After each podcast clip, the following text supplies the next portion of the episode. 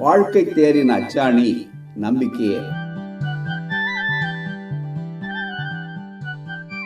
வாழ்க்கையில் துன்பம் துயரம் என்பது எல்லோருக்கும் தவிர்க்க இயலாத நிலைகள்தான்.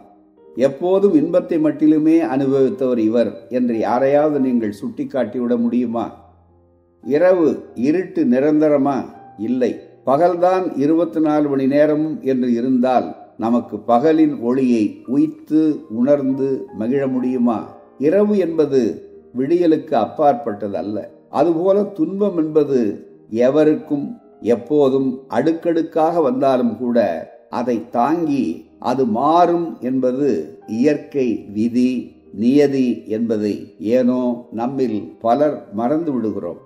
நோயிலிருந்து விடுபட நாம் மருத்துவர்களை கண்டு அவர்கள் நமக்கு சிகிச்சை அளிக்கும் போது அது அறுவை சிகிச்சையாக கூட இருக்கலாம். நமக்கு ஏதோ உலகமே நம் கையை விட்டு போனது மாதிரியும் அடுத்து மரணத்தை எதிர்கொள்வதைத் தவிர வேறு வழியே இல்லை என்று கற்பனையின் கடைசி எல்லைக்கே சென்றுவிடும் பலகீனமானவர்களும் நம்மில் பலர் உண்டு.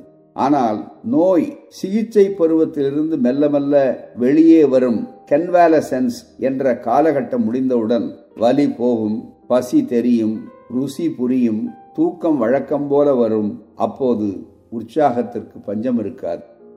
நம்பிக்கையை நாம் ஒருபோதும் இழக்கக்கூடாது மரணத்தை விடக்கூடியது மரணம் வந்துவிடுமோ என்ற அச்சம். மகிழ்ச்சியை விரட்டி அடிப்பதே அந்த அச்சத்தின் ஒரே வேலை. இதில் அலட்சியமாக நாம் இருப்பது நல்ல மனப்பக்குவத்திற்கான எடுத்துக்காட்டு. அலட்சியம் என்று சொல்லும்போது மருந்து எடுக்காமலேயே சிகிச்சையை தொடங்காமலோ இருக்க வேண்டும் என்பது அல்ல. அஞ்சுவது அஞ்சல் அறிவார் தொழில் அல்லவா? இருபத்தி ஏழு ஆண்டுகளுக்கு முன்னே பிரதமர் இந்திரா காந்தியால் நெருக்கடி நிலை பிரகடனப்படுத்தப்பட்ட போது திராவிடர் கழக திராவிட முன்னேற்ற கழக காமராஜர் கட்சியினரான காங்கிரஸ் ஓ மார்க்சிஸ்ட் கம்யூனிஸ்ட் கட்சியினர் இரவோடு இரவாக கைது செய்யப்பட்டு சிறைகளில் அடைக்கப்பட்டோம். விசா கைதிகளாக. எல்லோருக்கும் அது ஒரு புது வகையான அனுபவம் தான் யார் எங்கே சிறை வைக்கப்பட்டிருக்கிறார்கள் என்ற செய்தி கூட அவரவர்கள் இல்லத்திற்கே தெரியாது. ஏடுகளில் செய்தி வெளியிடவும் அரசு தடை. சிறைக்கு செல்லுகிறவர்களுக்கு அவர்கள் எப்போது விடுதலை ஆவார்கள் என்று தெரிந்து கொள்வது அடிப்படை உரிமையாகும். அதை அப்பட்டமாக பறிப்பதுதான் மிசா சட்டம். பிடிக்கும் நாள் ஜெயிலுக்கு வந்த நாள் நமக்கு தெரியும். அதுபோல விடுதலையாகும் நாள் மட்டும் தெரியாது மிசா கைதிக்கு. ஆயுள் தண்டனை பெற்று சிறையில் உள்ள கைதிக்கு ஒரு தகர வில்லையில் அவரது உடை மீது இணைத்து கொள்ள சிறை அதிகாரிகள் ஏற்பாடு செய்வர். அது அவருக்கு ஒரு வகை நம்பிக்கையை தரும். ஆனால் மிசா வந்தபோது அது யாருக்கும் தெரியாது கை செய்த அதிகாரிக்கும் தெரியாது காவல் காக்கும் சிறை அதிகாரிகளுக்கும் கூட அறிய மாட்டார்கள். கைதிக்கு எப்படி தெரியும்? அந்த மன உளைச்சலை ஏற்படுத்துவதும் அச்சுறுத்துவதும் தான் அச்சட்டத்தின் உள்ளார்ந்த உயரிய நோக்கம். நாங்கள் சென்னை சிறையில் ஒன்பதாவது பிளாக் அது தொழுநோயாளிகள் போடும் இடம். எட்டடி கொட்டடியில் எட்டு பேர்கள் அடைக்கப்பட்டோம். பகல் இரவு முழுவதும் பூட்டி வைக்கப்பட்டோம். இரண்டு பானைகள். இரவு ஒன்பது மணிக்கு ஆயிரத்தி தொள்ளாயிரத்தி எழுபத்தி ஆறு பிப்ரவரி ரெண்டாம் தேதி அரைக்கதவுகளை திறந்து இது அப்பட்டமான சட்ட மீறல் என்ற போதிலும் கூட எங்களை அடித்து உள்ளே தள்ளினர். கான்விக்ட் வார்டர்களான ஆயுள் தண்டனை கைதிகள் தான் இதை செய்தனர். ஆபாசமான தரக்குறைவான வார்த்தைகளால் நாங்கள் அர்ச்சிக்கப்பட்டோம். ஒரு மாதம் வரை இந்த கோர தாண்டவம் சென்னை மத்திய சிறையில். இந்நிலையில் உள்ளே உள்ள தோழர்களில் பலரும் நம்பிக்கை இழந்து பேசுவர்.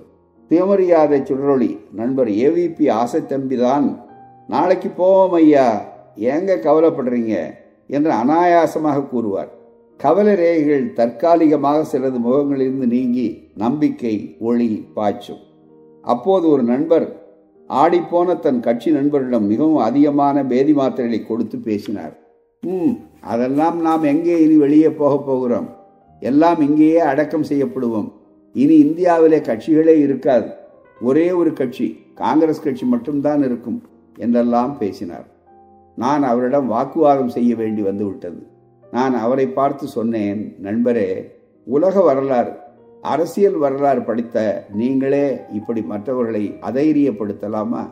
தூக்கு மேடைக்கு அழைத்து செல்லப்படுவார் என்று உலகம் எதிர்பார்த்த முஜிபுர் ரஹ்மான் அந்த நாட்டு பங்களாதேஷ் அதிபராக பதவி பிரமாணம் எடுத்தாரே அவர் கூட எதிர்பார்க்கவில்லையே. நாளை காலை என்ன செய்தி என்பது தெரியாமல் இருப்பதற்கு பெயர்தான் அரசியல். உலகத்தில் இருட்டு நிரந்தரமல்ல அதிகார போதையாளர்களின் செயல்களும் நிரந்தரமல்ல என்று தடுத்து கூறினேன். அவர் மறுப்பு சொல்லாமல் நகர்ந்தார். மனிதர்களில் எல்லோரும் துன்பம் துயரம் தொல்லைகளை ஒரே மனநிலையில் எடுத்துக்கொள்ளும் பக்குவம் உடையவர் அல்லர். எனவே பயப்படுவோரை பார்த்து நாம் தைரியம் சொல்லி அவர்களுக்கு நம்பிக்கையை ஊட்டுவது மிகவும் அவசியம். துவக்கம் என்ற எதற்கும் முடிவு என்பது ஒன்று உண்டு என்று நினைத்தாலே மனதில் புதிய தெம்பு பெற ஆறுதல் வார்த்தைகளுக்கும் நம்பிக்கை ஊட்டும் ஆப்டிமிஸ்டிக் அப்ரோச் அணுகுமுறைக்கும் ஆட்படுத்த வேண்டியவர்களுக்கு தாராளமாக அதை தருவது சீரிய தொண்டரமாகும். மருந்துகளுக்கும் மேலான குணப்படுத்தும் சக்தி அதற்கு உண்டு. ரணங்களும் ஆறும் பயணங்களும் தடைபடாது. வாழ்க்கையின் எந்த சந்தர்ப்பத்திலும் நம்பிக்கையை இழக்காதீர்கள் தளர் நடை போடாதீர்கள்.